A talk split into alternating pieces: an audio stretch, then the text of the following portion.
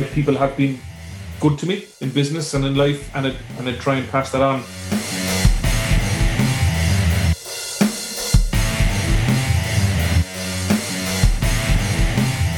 It's it's hugely rewarding and hugely challenging. Uh, so having somebody that like a, a sounding board is um, is invaluable. Like, you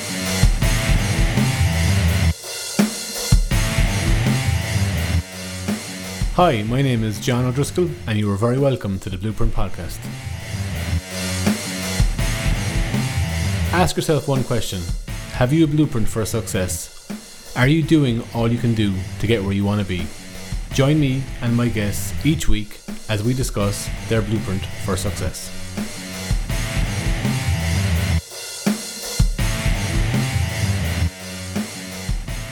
This week's guest on the Blueprint podcast is Ernest Cantillon. Ernest is a restaurateur, an entrepreneur, and a business owner in Cork City. He's a proprietor of Sober Lane and Electric Bar and Restaurants and a director of Kinsale Gin. Ernest, how's it going? Hey, John, thanks for having me. Thank you very much for coming on your story, I suppose, in the industry, in the in the bar and restaurant industry, uh, starts way back in 06, if I'm not mistaken. When when I was, uh, I think I got to know you initially about three years ago. I remember having a chat to you about uh, you starting off uh, at age 22, uh, borrowing 1.5 million, and it was either a genius move or an insane move.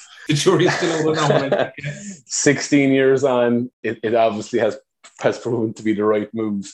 I would cl- classify you um, as being uh, a real entrepreneur insofar as you're willing to back your gut. Um, I think in the industry that you are in, um, you have great vision, and also you're not afraid to move away from a business that is not working. Um, and I think that they're they're great characteristics of of being an entrepreneur. What what has been your blueprint for success? Would you say since you started um, working for yourself way back in 2006? Yeah, that, that's a good a good question. Uh, my blueprint for success. I would think my blueprint for success is to do something that you enjoy, and, and I get that that sounds very cliched.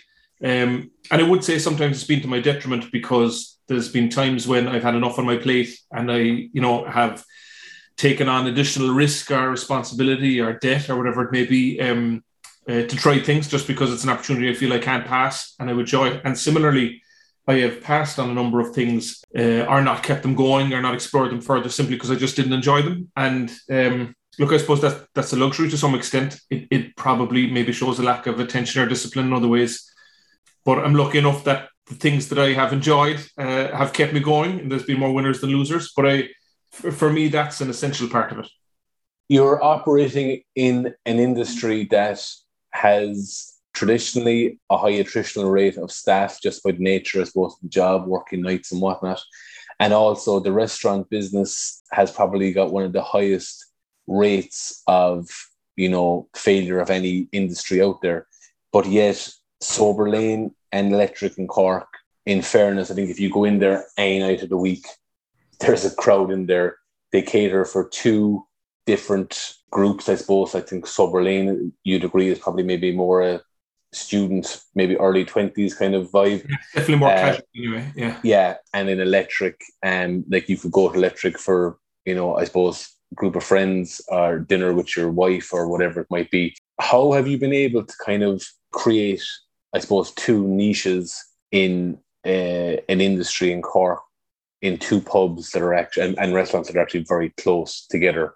Has that been a marketing genius move by you and your team, or has it just been kind of a, a natural kind of yeah. evolve? uh, I, I suppose Sober Lane is I would say it's an embodiment of my personality, but I I like pubs. I like eating in pubs. I like watching matches in pubs. Uh, I like casual pubs. You know, like um, mm. particularly going with with groups and one that has snugs and corners and you know character.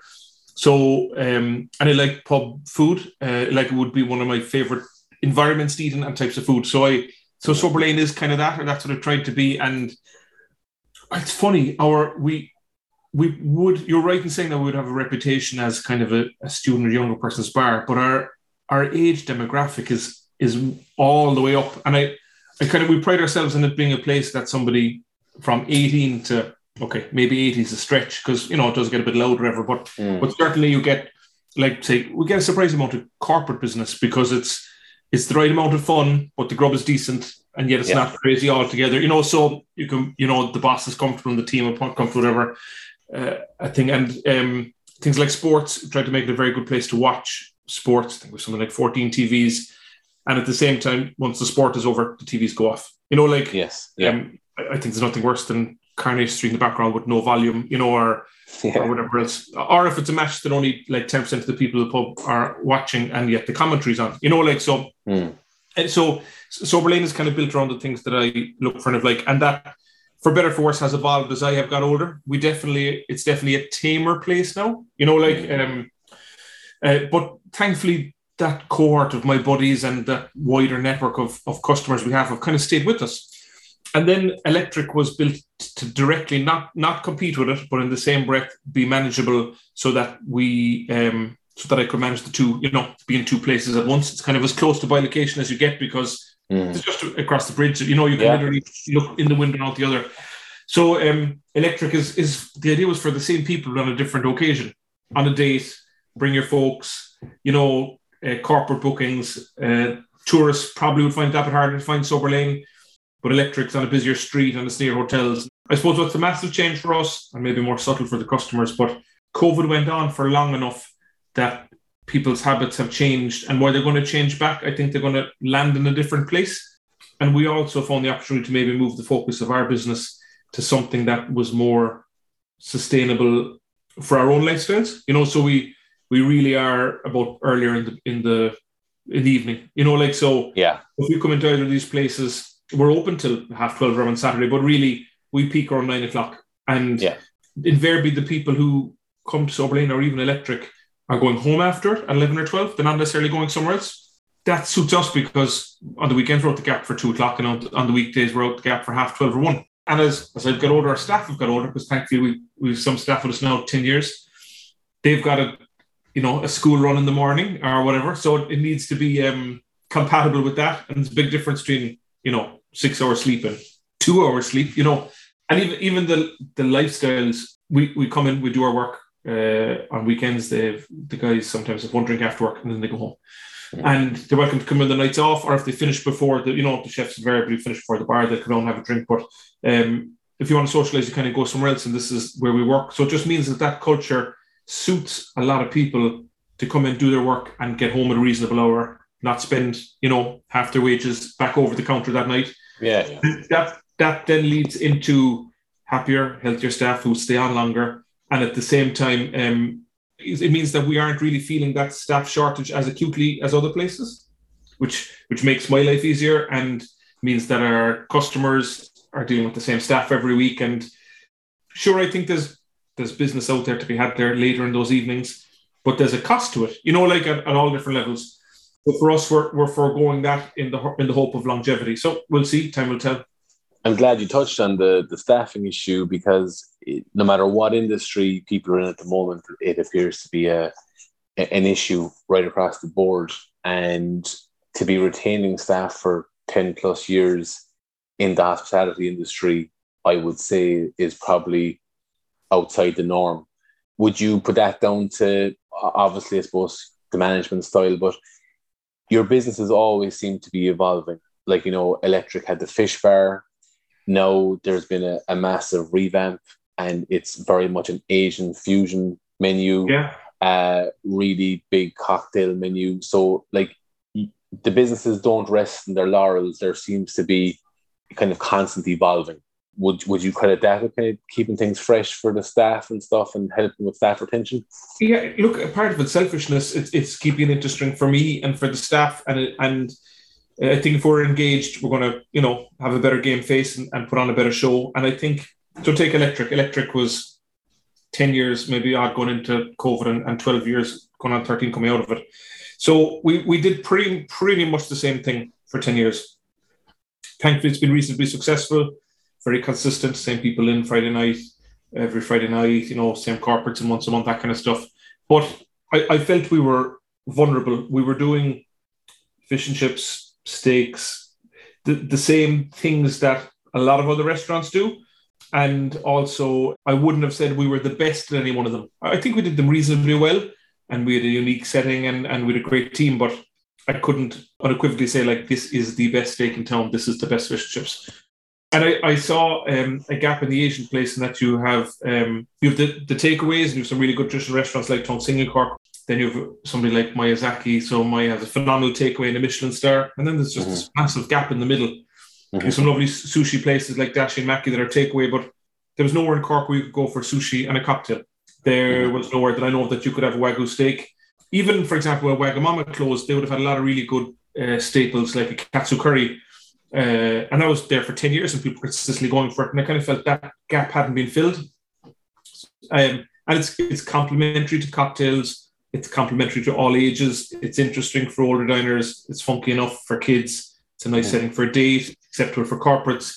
So, um, and again, while it's, I won't say it's a booze environment, but it's very much conducive to having a drink. It's also a place where you can come just about the food. And I think as lifestyles change, people will still drink, but I just think that uh, they're drinking probably not as much is the answer. Like you know, and I, but I think you know people don't need to drink every day, but they do need to eat every day. No, you don't yes. need to go out and have a wagyu steak every day, but that tends to be how people go on dates, celebrate birthdays. You know, people of all ages. Yeah, it's an okay. yeah, and and if you're on a health kick, you can still go out. If you're on a budget, you probably still go out to eat, but you might just not have the 15 Jaeger bombs after.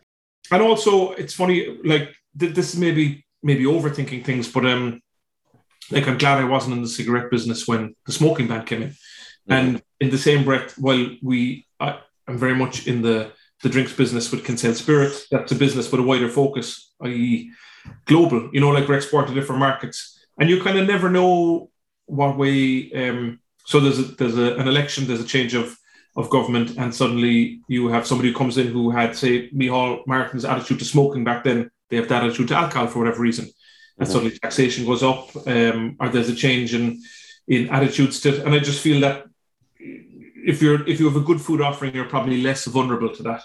Um, I know I had a friend and he opened a pizza restaurant just at the same time that the Atkins diet it was the Atkins or paleo, one of them became big. And while they did lots of other things, excellent salads and things like that, they were in past they were known as a, a pizza place, and pizza kind of came, became a bad word for a while. You know, mm. just just on that that six months and then you kind of miss your opening buzz and then it just kind of yeah. didn't really work out, you know. So um momentum is so important in launching yeah, a business. You don't get the trying to scan for those risks and identify them and, and mitigate them as much as you can. You entered drinks distribution and, and, and distilling a couple of years ago with Kinsale Gin. You've branched off into whiskey. I've obviously followed that online and your social media channels, and I've seen exports to America, exports to China. It must be really exciting to see a business that can operate on a global scale, and obviously as successful and as electric and Soberlane have been. Um, I suppose they're on a, a you know a kind of a, a Cork uh, yeah. local level.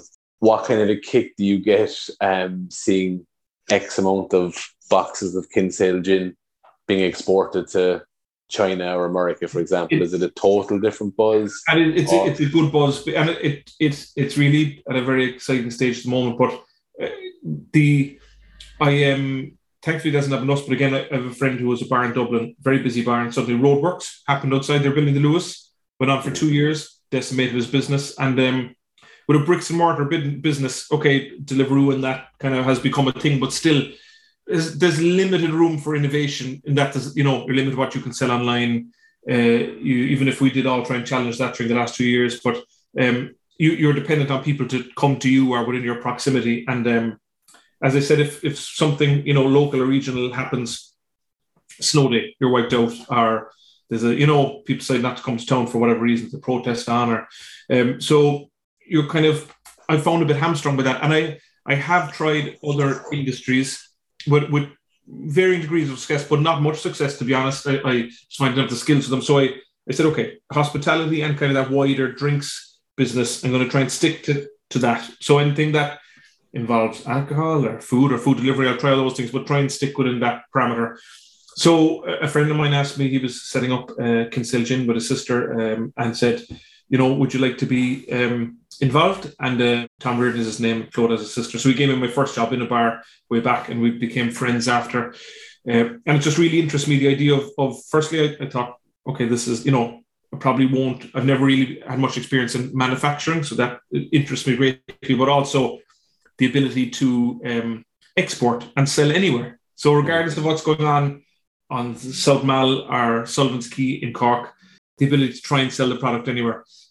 That really appealed to me. And we're just kind of getting to that stage now. We are at a trade show called ProWein in Dusseldorf, uh, what day is next week anyway. And um, we were meeting a number of customers for the first time. We're meeting two of our staff members for the first time, which is bizarre. People working for us, one of them for two years, yeah, during COVID. Um, so uh, we're meeting people from Finland, uh, from Germany, obviously, uh, people from China, people from the States. Um, so that's very, there are people who we've been either want to sell to or have already sold to. And um, it's just a very different buzz, a very different challenge and opportunity to the buyers. So yeah, it's, it's, it is exciting. How do you find managing businesses that are different insofar as I suppose their demands on you? Like you can hop in, you don't even, I suppose you, you can really walk in town actually. Like you can walk in from your house to Sober Lane or Electric, but like how do you deal with, you know, something going wrong with a container heading for the States? Uh, it must pull on your management capabilities and styles in very different manners, I would imagine. It's funny. I um, so I, I opened a sober lane in Dublin, and personally as well as professionally, I found it very challenging not being able to be there. Um, yes. Or when I was there, not being able to. And I found that hospitality is a business. While you don't need to be there all the time, you kind of need to be nearby or around. And not, uh, we're lucky a very good team. So it's really not for any particular crisis, but I feel um, just to, so I would be involved in decisions like changing menus and, you know, what kind of music style we're going to do and what days we'll open. And I think that you need to be in the business fairly consistently to have a good feel for what your customers want or aren't having, or you know, you can look at all the reports in the world and you say, okay, we're not selling desserts. But what is the reason for that? Is it because mm. we're kind of cleaning up the tables around customers after the main course and not encouraging it, or not allowing people have enough booking times? I think you'd you need to be there to kind of absorb that information almost through osmosis. Whereas what I like about the spirits business is um, a lot of it's remote. Uh, and look, sometimes there is pulling dragging, and sometimes there's also fun things like so. The first time we sent a container to China, the Port of Cork are very supportive about facilitating it go down for kind of photo shoots and basically just a buzz for us. We just wanted to, you know, see it. The container could be full of anything uh, yeah. as far as we there, but we knew our product was in it. We got saw it lifted onto the boat.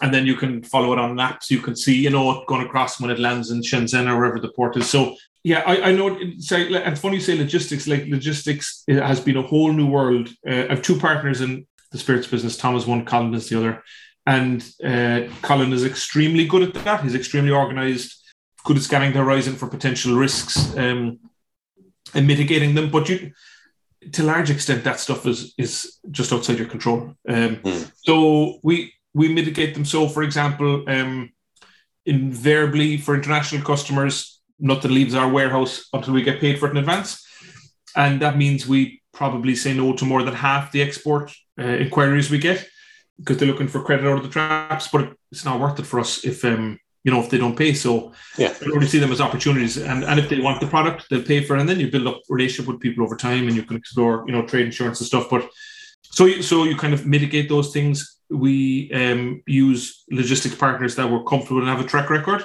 So they're not always the cheapest, but we know mm-hmm. they will get there. The bottles won't be broken that kind of stuff. Um, similarly, we get our bottles from Italy. Uh, we have looked for a long time at getting them from China, and they're certainly cheaper. But in the same breath, we've we've been to the bottle factories in Italy. Some they have a rep who covers Ireland, UK. We meet the guy. We say, look, we're not happy about this. Can help us with that? You still get to have some chance of that face to face, or you know, it just feels that it's even if we never went to Italy, it feels like if you if you could, you know, if you had to, you could Whereas China, for me, may as well be the moon. You know, it's a very hard. Well, I'm fascinated and I'm really enjoying doing business there, it's going quite well for us. Um, it's a it's a whole other set of challenges that you really are kind of powerless to to mitigate. You know.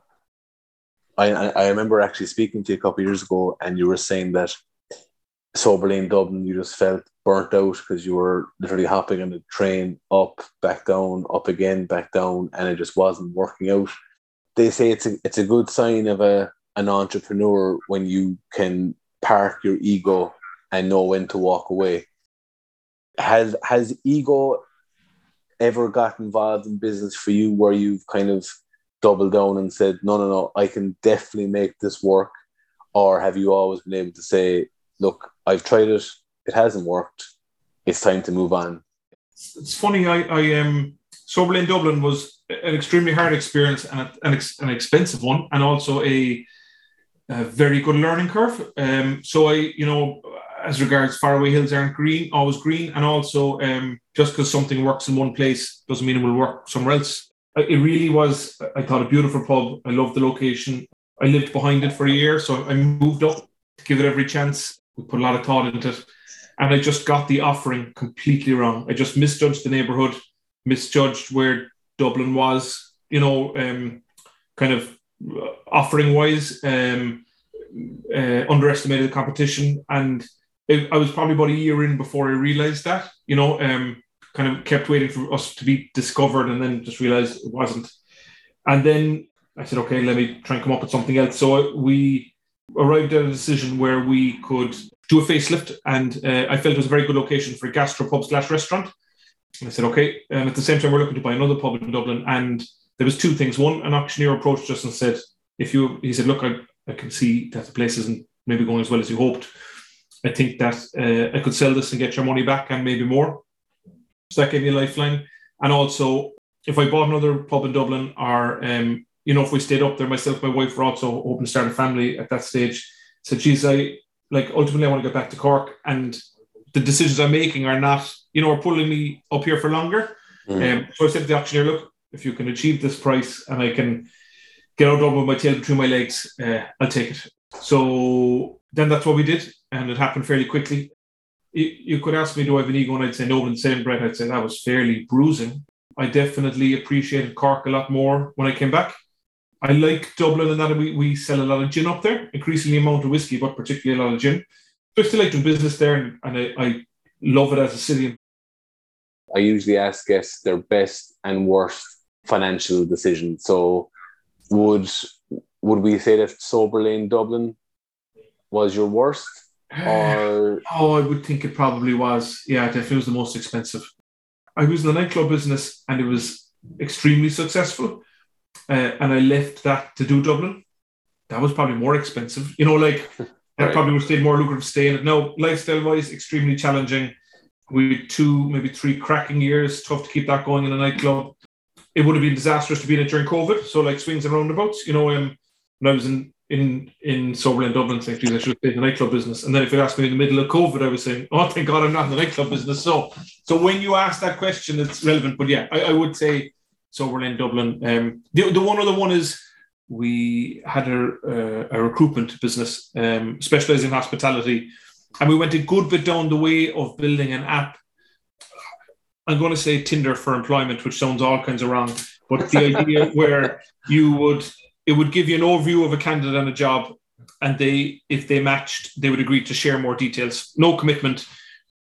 I, I thought that LinkedIn is probably a bit formal for people more with more, you know, uh, first jobs and and casual employment stuff like that. And I, this now has come back. Oh, seven years ago, maybe 2015 or something like that. Uh, I felt it probably should have stayed the course with that, uh, but I didn't have the money to, to, to keep it going because it's over in Dublin. So uh, swings around. But that's one I kind of feel oh, I probably should have come up with some way to stick at that. Uh, I suppose maybe we're talking about the biggest missed opportunities more than the more expensive things. But uh, yeah, good question. Good question. Best financial decision? Pro- probably Sober Lane. I'm 16 years. It's been extremely enjoyable. Has been fairly consistent. Been a good old earner. Um, we did our first proper real refurbishment of the place uh, during COVID. So, you know, like pubs would last three to five years usually. So getting 15 years out of it was was good. Um, so yeah, I would think uh, I would think Sober Lane probably. I, I, could I could be prudent and say my uh, engagement ring or something like that. That was the best. uh, but um, my wife um, she's involved in the businesses and that we're a partnership and she owns half of them, but she's not involved in the day to day side of it. Um, she's a speech language therapist and, and greatly enjoys that. And I think, you know, having separate careers is easier sometimes for home life. You know, you've, you have mm. things to talk about when you get home. In the same breath, because she's not as absorbed in them as I am, so she's a very rational sounding board and is capable of not being as emotionally committed as I am. So there are opportunities that I would like to chase. Are are things that aren't working out, and I might be slow to recognize it. And she's a good person to say, look, you know, we've tried this for three months. It's still not making money, or you're still not enjoying it, or whatever. So, like, what is the purpose of continuing this? Or are you sure? You know, like, are you giving this up too early, or whatever? So that sounding board has definitely been invaluable as well. Uh, and I think everybody needs one, whatever that can be a friend, a, a business mentor, a financial advisor like yourself, John, anyone that you uh, trust um, is a really invaluable um, support because it, like, look, you know, you're self employed, and I know you come from a self employed background, as do I, which is how we probably ended up in this thing, better or worse. You know, it's kind yeah. of what we we we know, so we, we do it. And um, it's it's hugely rewarding and hugely challenging. Uh, so having somebody that like a, a sounding board is um is invaluable, like you know. Yeah, no, I, I would 100 percent agree with that. I think that uh, there there are as as many rewards as challenges working for yourself, um, but ultimately when you're creating something that you know is your vision or you know is your brainchild, it's it's intangible the the sense of I suppose of, of pride or achievement or um that's a buzz. Know, it's just yeah, buzz. Very satisfying. Yeah. yeah, yeah, absolutely. What are the plans going forward for the business? Like, would you obviously there is, I suppose, significant growth potential for your spirits company. Um, I think I, I read recently that is it tequila is the fastest growing spirit in the world. Tequila is an interesting one. Um, we're not really exposed in Europe or Ireland in particular, um, with the exception of Patron, I suppose, which is a really interesting brand. But um, we, I, I, would, I would have a look at all those sectors. Um, it's funny. Uh, rum would be another one. So if you ask somebody to drink rum, they go, "No, I never drink rum." What's your favorite cocktail? Oh, mojito. I'd have one every Saturday night. Yeah. You know, like, and it, that's fair enough. You know, like that's a, uh, and it's a bit like margaritas with tequilas and stuff. Um, like tequila in Ireland, Europe, seen as a form of punishment. You know, like if somebody buys you a tequila, like, oh my god, yeah, they mustn't, they mustn't like you.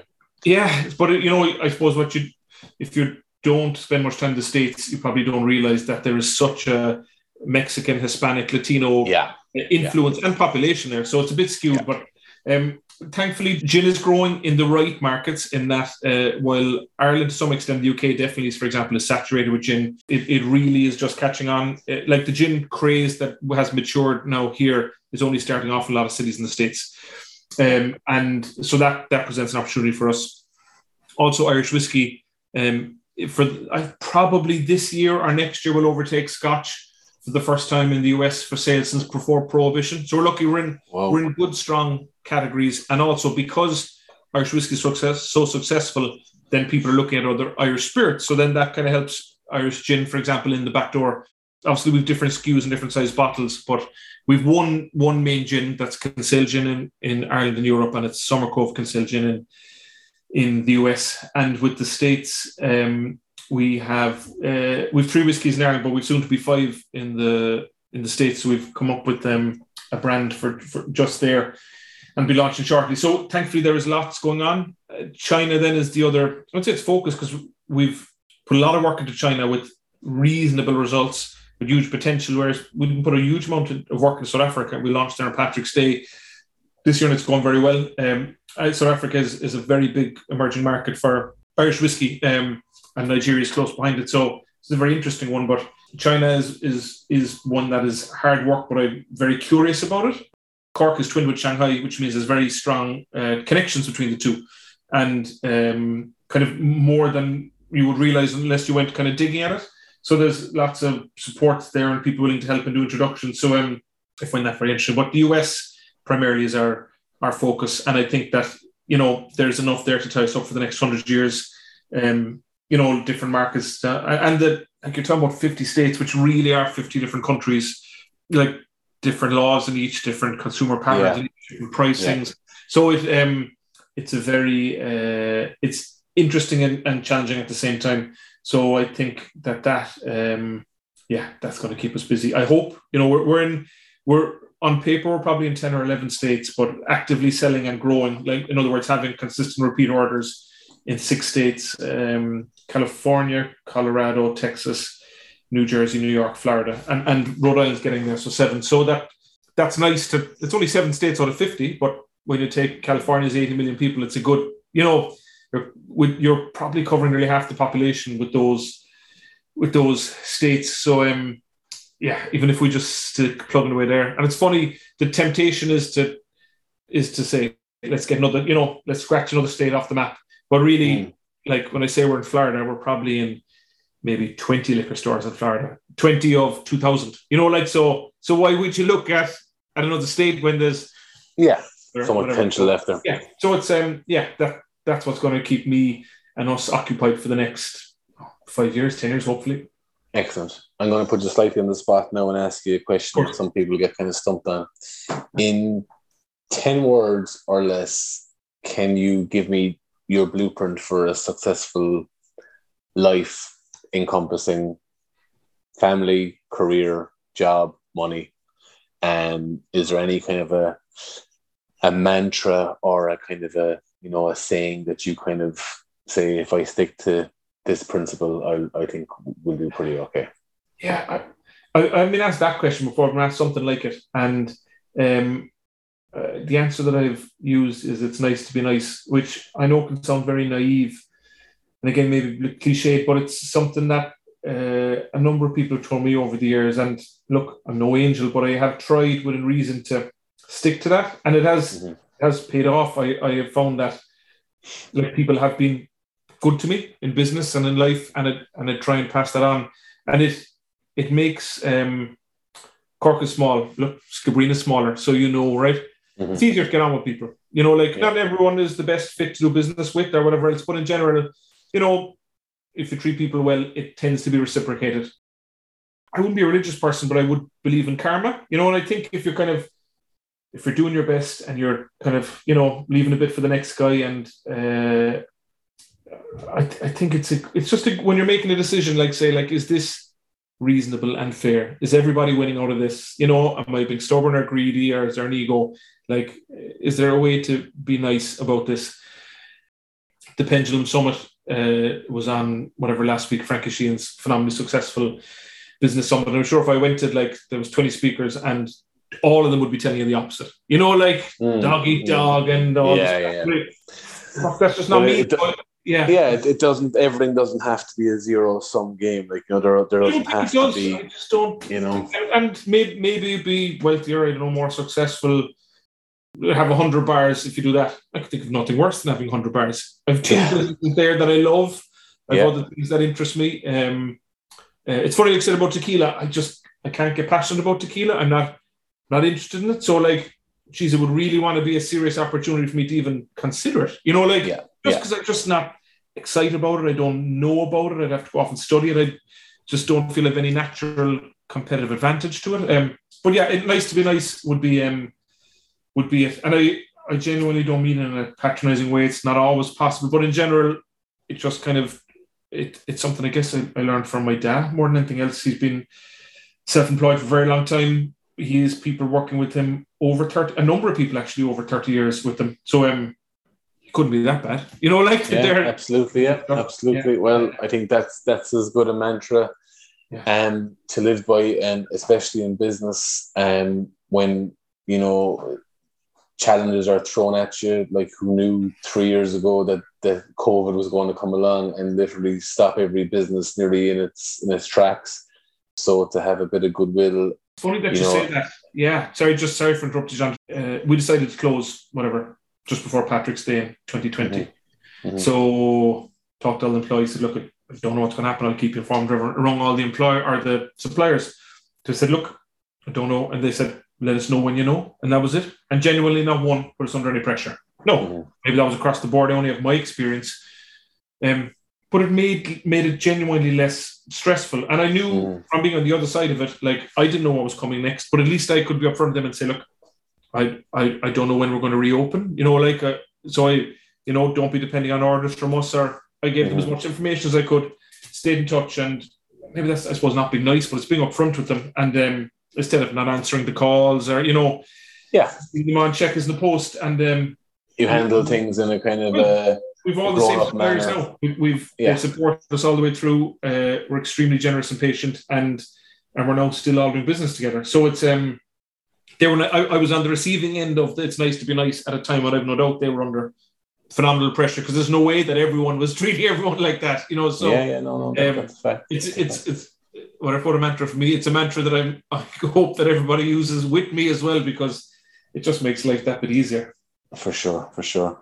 Well, Ernest, I want to thank you uh, very much for agreeing to this podcast with um, the amount of businesses that you're involved in and a, a newborn along with two other um, children at home. Yeah. It's uh, it's not easy. So you certainly have been nice to me since I've known you, and I always enjoy talking to you. I genuinely think that you're as good an entrepreneur that Cork has produced in many a year because you're constantly evolving, constantly looking at new avenues, and aren't afraid that if things aren't working out to walk away, which I think are all really, really good um, competencies that any entrepreneur has to has to have.